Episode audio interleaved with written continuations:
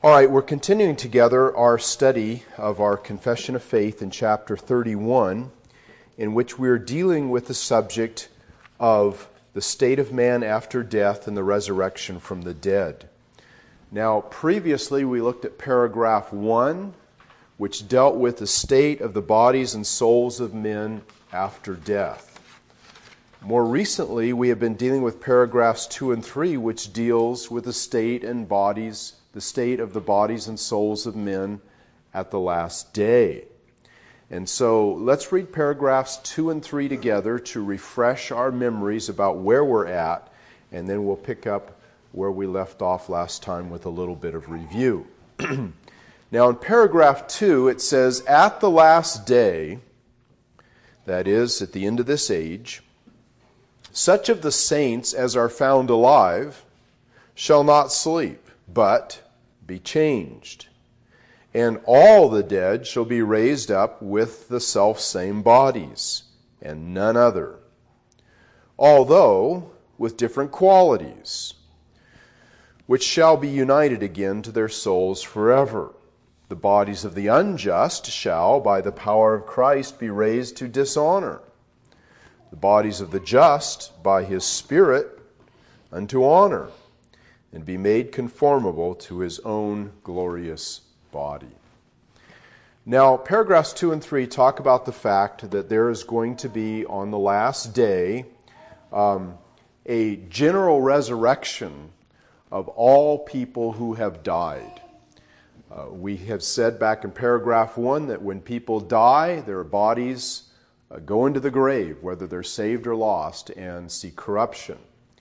Their souls, of course, go to God, and there He makes a disposition of them. The souls of the wicked He sends to hell, the souls of the righteous He receives into heaven. But when Jesus comes back, when the last day is here, then all of those people who are alive and remain upon the earth uh, will be changed, and those who um, have died will be resurrected. And the net outcome of this general resurrection and this change that takes place in the lives of those who are living is that all of the saved uh, now stand soul and body before God and all of the lost now stand soul and body before God. And there is going to be a final disposition of them. The righteous will go into the new heavens and the new earth, and the wicked will go into the lake of fire. And we'll talk about that more when we get to chapter 32. But for right now, what chapter 31 and paragraphs 2 and 3 are talking about is they are talking about that at the time of the general resurrection, everyone is going to have the eternal body that they will occupy that was the body they had while they were here on earth, but with different properties, which they will occupy for all eternity. Now, the Bible doesn't say a great deal about the kind of body that the lost are going to have and which they are going to uh, inhabit uh, throughout all eternity in the lake of fire. It doesn't say much about it. Now, our confession says that the bodies of the unjust shall, by the power of Christ, be raised to dishonor. And what that dishonorable body looks like, we're not told. Uh, its nature, uh, is not described in very much detail. Um, the clearest passage we have is in Daniel chapter 12. Um, so let's look at that a moment. We've looked at it previously. It's, um, if you look in your Old Testament, it's Isaiah, Jeremiah, Ezekiel, and then Daniel. Okay? Daniel is right after the book of Ezekiel.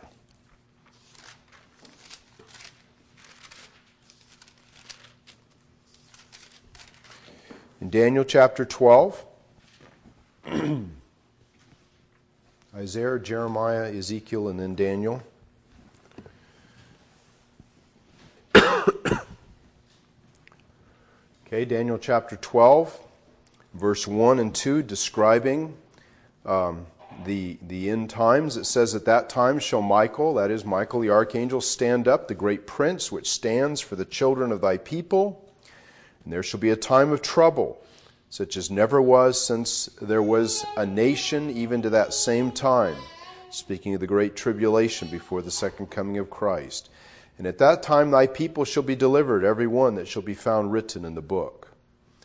And many of them that sleep in the dust of the earth shall awake, speaking of the resurrection, some to everlasting life, and some to shame and everlasting contempt. So, this phrase, to shame and everlasting contempt, describes uh, the condition and the nature of the resurrected lost. And um, there is another passage uh, that addresses perhaps something of the condition and case of the lost, and that's in the Gospel of Mark, chapter 9. The Gospel of Mark, chapter 9.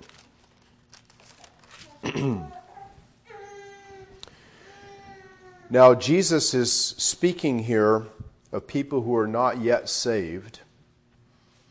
And he is telling them that there is nothing, no matter how precious, that is worth clinging to if it means losing your soul.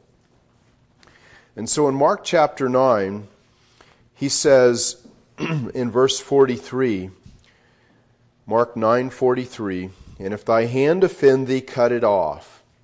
For it is better for thee to enter into a life maimed than having two hands to go into hell, into the fire that shall never be quenched, where their worm dies not, and the fire is not quenched. And if thy foot offend thee, cut it off. It's better for thee to enter halt into life than to having two feet to be cast into hell, into the fire that never shall be quenched, where their worm dieth not, and the fire is not quenched. And if thine eye offend thee, pluck it out. it is better for thee to enter into the kingdom of God with one eye than having two eyes to be cast into hell fire where their worm dieth not and the fire is not quenched. Now, as I said, Jesus isn't advocating personal mutilation here. He's just saying that even if a sin is as precious to you as your foot or as your hand or as your eye, it's not worth hanging on to if it keeps you from repentance, if it keeps you from faith in Christ, and it ultimately causes you to be delivered into hell. Nothing is more precious than your soul. Now, when he talks about the condition of those who are in hell, he says with reference to them that their worm dies not and the fire is not quenched. Now, the fire we understand the worm here is uh, something that uh, is is um, debated as to its meaning as a literal worm. but I think um,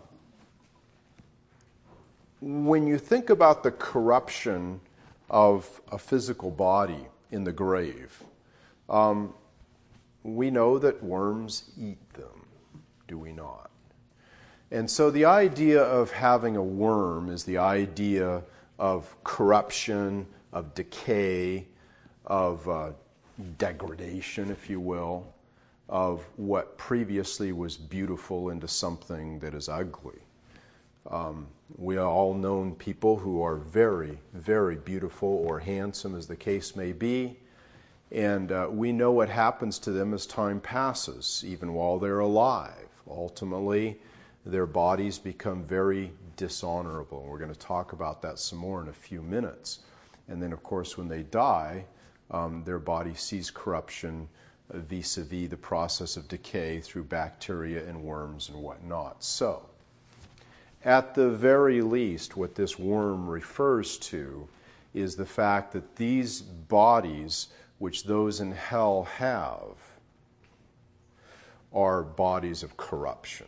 They're not beautiful, they're not attractive, they're not nice looking. Um, they would be the antithesis of the bodies we would have in heaven, bodies which will be perfect, which will be flawless, which will be uh, beautiful and attractive and all that God intended our human bodies ever to be. Well, they will have the opposite of that. So, when it says in our confession that their bodies will be raised to dishonor, um, that's about the most we know, uh, as far as I understand in teaching of the scriptures with reference to the natures of these bodies. They are such that they um, live for eternity and um, they cannot suffer death, but they certainly can suffer pain and sorrow and agony and misery, and uh, that is, is their condition. Um, any questions or observations about that, Mike?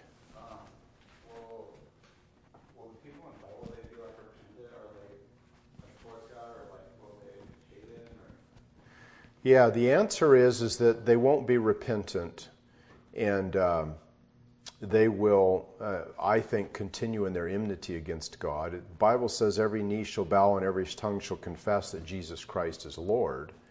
Uh, but the people in hell uh, are not going to uh, have anything like faith or trust or um, any kind of comfort uh, in the thoughts of God. Um, when you look at the rich man in Luke chapter 16, when he's in hell, we don't see him repenting of how he lived. We don't see him expressing any kind of, of uh, positive attitude towards God at all. All we see him doing is being self centered. He's complaining about he's tormented in the flame and he wants some relief, and he starts ordering Abraham around. You know, send Lazarus to do this. And uh, with reference to his brothers, it would seem that there's a bit of selflessness there. I don't want my brothers to come here. But I think that the reason for that is because uh, those in hell, um, it's not like they don't want people to come there because they're really concerned about those people suffering. They don't want those people to come there because they know the acrimony uh, and the hostility that's going to exist between them. I'm sure this a rich man that was in hell was a horrible negative influence on his brothers. And when his brothers finally got to hell, who would they be accusing uh, for influencing them to come there? And so uh, he didn't want them there because he knew it would just be worse for him if they were there. So, no, um, I don't think there's going to be any kind of repentance there. There's going to be uh, they're going to be sorry they're there because of the pain and misery that they're suffering, but it's not like they're going to be saying, you know, and it's interesting to note that the rich man didn't ask to be taken into Abraham's bosom or to go over across the gulf. He just wanted some water to be brought across to his side. So, yeah, I think the answer to your question is no from the data that we have. Good. Any other questions? Would that be like the thief? He's sorry he got caught, not so much he's sorry he stole. Right, exactly. Yeah. Sorry got caught, but not sorry for what he did. Exactly. Good. All right, well, let's move on to the happier subject then, and that is the state of the bodies of the just um, that are going to be made conformable to the glorious body of Jesus Christ. And uh, the passage we want to look at is 1 Corinthians 15. So Matthew, Mark, Luke, John, Acts, Romans, and then 1 Corinthians. 1 Corinthians chapter 15.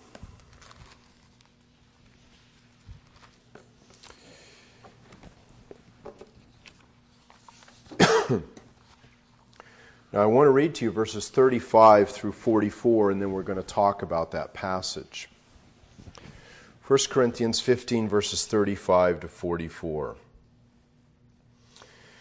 Now, this chapter deals with the subject of resurrection from start to finish, okay? And if you want to learn about resurrection, read 1 Corinthians chapter 15.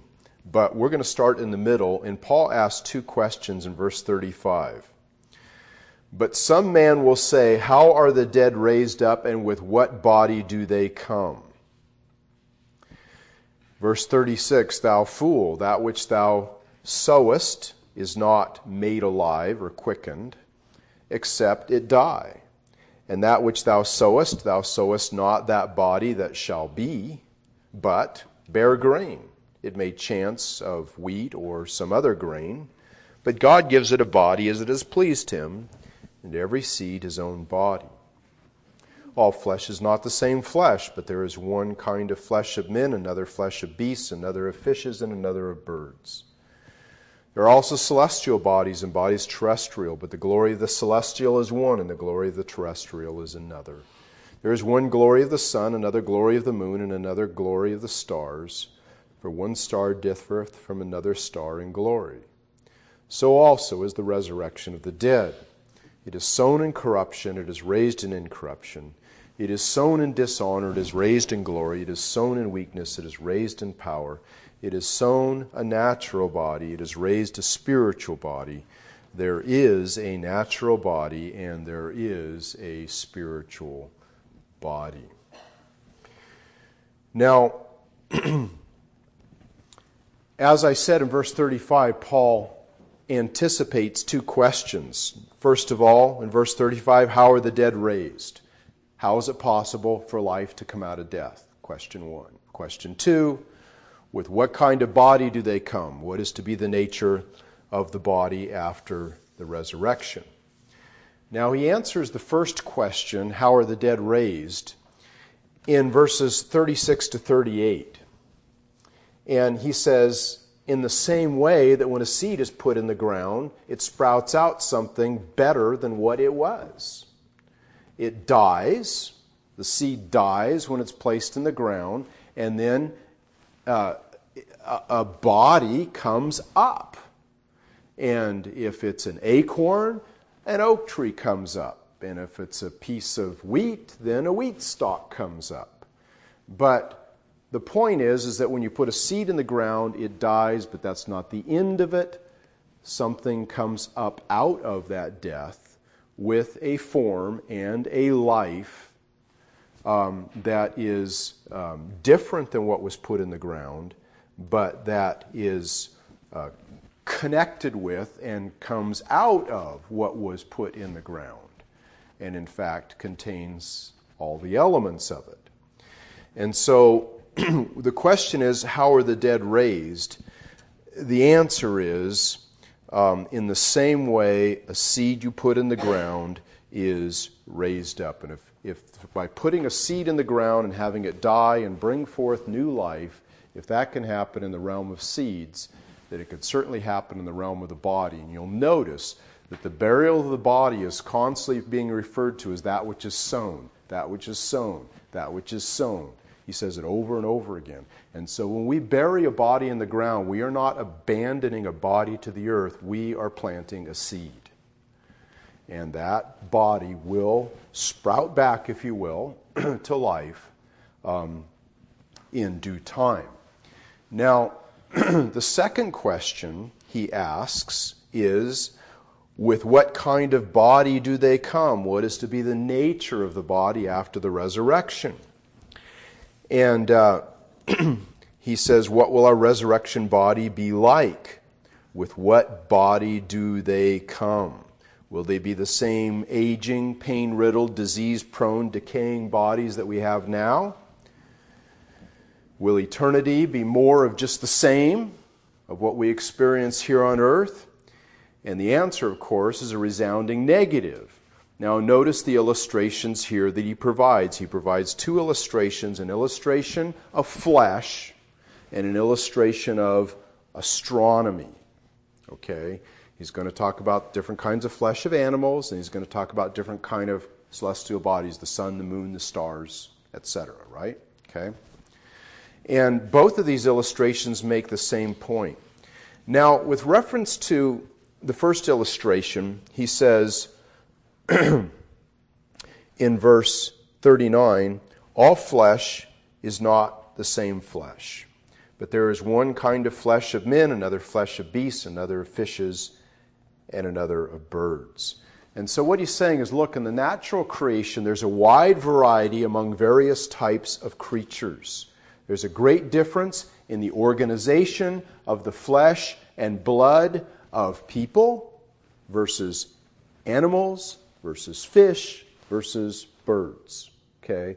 They all have uniquely different structures of flesh and blood. And if God can organize flesh and blood into so many different kinds of forms here and now, then cannot our future form and organization of our flesh and blood be considerably different from what we now possess? And the answer is, of course, yes. Why should it be assumed that our body in the future will have the exact same characteristics as the one we have now? when in the present time there is such a diversity among already existing creatures? Will it be any great thing for God to reorganize our flesh and blood bodies into a form that overcomes all of its deficiencies due to sin? If He can so organize bodies in such different ways now? And the answer is no, it will be no great thing. And then he brings out this second illustration of from astronomy. and what he asserts in this illustration is that there are no limits as to the actual or possible modification or organization of matter. in verses 40 and 41, he says, there's also celestial bodies. Got done talking about animal bodies and how they're all different from each other and God organizes them all in different ways. And now he talks about celestial bodies, those in the heavens and terrestrial, the, like the earth, okay? but the glory of the celestial is one, the glory of the terrestrial is another. And then, even among the celestial bodies, the sun, the moon, the stars, they all have different levels and degrees of glory. And so, what he's saying is that the differences between the sun and the moon and the stars and the earth and all of them from one another illustrate just as God is able to create different types of heavenly bodies, so he can create different types of human bodies. So these two illustrations both make one point, and it is simply this it is absurd to assert that if we have bodies hereafter, they must be just like the bodies we have now. Because God has already demonstrated his ability to make all different kinds of bodies with all different degrees of glory, all different kinds of bodies in the animal realm, all different degrees of glory and organization of matter in the celestial and planetary realm. And so, having given these illustrations, the fact that when you put a seed in the ground, it comes to life, the fact that um, there's all kinds of bodies and there's all kinds of planets demonstrating God's ability to organize matter in any form and way that He sees fit with different degrees of glory. He then says in verse 42 so also is the resurrection of the dead.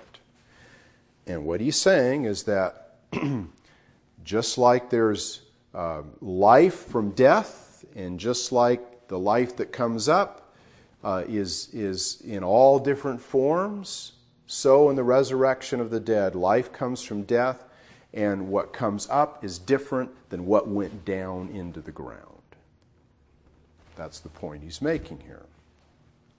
So he says here, so also is the resurrection of the dead. It is sown in corruption it's raised in incorruption. Now, our bodies right now are corruptible, but our resurrected bodies are going to be incorruptible. It's going to be the same body, but with different organization so that it has different characteristics. And though our earthly bodies are subject to decay and disease and death, our resurrection bodies will be free from any of those corrupting influences. Our resurrection bodies cannot become sick, they will not know pain, there will be no dimming of sight, there will be no loss of hearing, there will be no decay of memory, there will be no aching in the joints and the muscles. but rather our resurrection bodies will be filled with vitality and health and energy and wellness. Doctors and medicines and hospitals will be useless and they will be unneeded. And so our bodies will be in perfect condition at all times and will be utterly unable to be broken down by anything at any time. And I guess to, to use an illustration in the inorganic realm, it's like the difference between gold and iron in salt water. Uh, you know, when, when they go down and they find these sunken Spanish galleons from the 1600s, what's the gold look like when they find it? It's perfect. It hasn't been corrupted at all. But when they find things like the iron cannon and cannonballs and stuff, what, what's that like? It's corruptible. And so, in the same way, our bodies uh, are like iron, but they're going to be like gold and not subject to any corruption at all. And um, secondly, it says, not only will be sown in corruption and raised in incorruption, but secondly, in verse 43, it says, it is sown in dishonor, it is raised in glory. And so our resurrected body will not only be incorruptible, our resurrected body will be glorious. Now, an old and decaying body and a body in the grave is a dishonorable thing. It is humiliating for someone to be trapped in a body that no longer serves the soul in a suitable fashion. Indeed, it is so weak that it elicits pity from those who look upon it. When we see the brain failing in memory, when we see the mouth drooling, when we see that continence is lost, walking becomes staggering, speech is slurred, hearing is lost, sight is watery, skin is wrinkled and sags, the body dishonors itself and its occupant by its decay.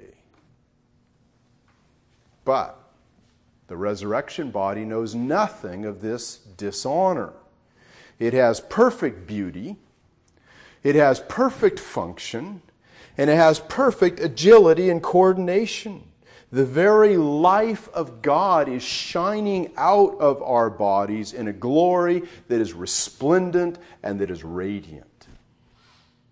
And so, while our bodies we have now are dishonorable and becoming increasingly dishonorable, it will be raised in glory will be a glorious body, be resplendent with beauty and perfection. The third thing that is said here is that the resurrected body will be powerful. Notice it says in verse 43 in the last part, it is sown in weakness, it is raised in power. Now, in this life, we are acutely aware of our weakness. Our strength at its best is small, and our strength soon disappears as we age. We know a great deal of weariness and fatigue and lack of energy and tiredness, and how soon these things overtake us. Our bodies cannot fight off disease. Our muscles are soon exhausted in a few hours of work. We have to constantly eat and sleep to try to restore our strength. You see old people, they're so weak they can hardly pick up a cup and get it to their mouth. But the resurrection body knows nothing of this. It is filled with energy and strength and power and with capacities that in this life are unheard of. Our Lord Jesus Christ was able to appear and disappear at will, penetrate solid objects with no difficulty, and ascend from earth to heaven in defiance of gravity. We will never be tired. We will never need sleep, and we will never need rest. Strength will flow through us to a degree that we cannot imagine. And anything that our heavenly minds can imagine, our heavenly bodies will have the strength to be able to do. And then, fourthly, it says that the resurrected body will be a spiritual body. It says in verse 44 it's sown in a natural body, is raised in a spiritual body. there is a natural body, and there is a spiritual body. Now, we find our bodies being a boat anchor to our souls. As the scripture says, the spirit indeed is willing, but the flesh is weak. And it fights against what our souls desire. The natural body, with its lusts and passions, is antagonistic to the inner man that longs to serve Jesus Christ. And so we have this battle between the body and the soul that's described in Romans chapter 7. But the resurrected body is not like this, it is a spiritual body. That is, it is a physical body, but it is perfectly adapted to the Spirit as a perfect instrument for the Spirit to express itself in service and worship and obedience to God. So no longer do our bodies war against our spirit. Now they are perfectly adapted to it, they perfectly cooperate with it, and are its willing servant, delighting in all that the Spirit delights in. A spiritual body is not an ethereal body. A spiritual body is one that is perfectly suited to the heavenly realm where worship and service to God are the exclusive activities that will occupy it. So no longer will we feel wretched in our bodies, but in perfect harmony with them. The war will be over between the flesh and the spirit. We're out of time, so we're going to have to stop there, but I think you can begin to see some of the wonder and beauty and delight that our resurrected bodies are going to have and to be. Paul says, In this body we do groan, earnestly desiring to be clothed upon with that which is from above. And so we look for the redemption of our bodies, and that is the great hope that we have as Christians as we face um, our latter years that that is not the end, that that is the beginning of a more wonderful existence of body and soul uh, throughout all eternity than we can possibly imagine here on earth. All right, let's pray together. Our Father, we thank you that you have redeemed our bodies. We feel a great many difficulties in our bodies. We feel the weakness and the illness and the pain and the sinfulness and the decay that resides in our bodies. And we thank you, Father, that Christ has secured for us a glorious remedy to these problems in his death and resurrection.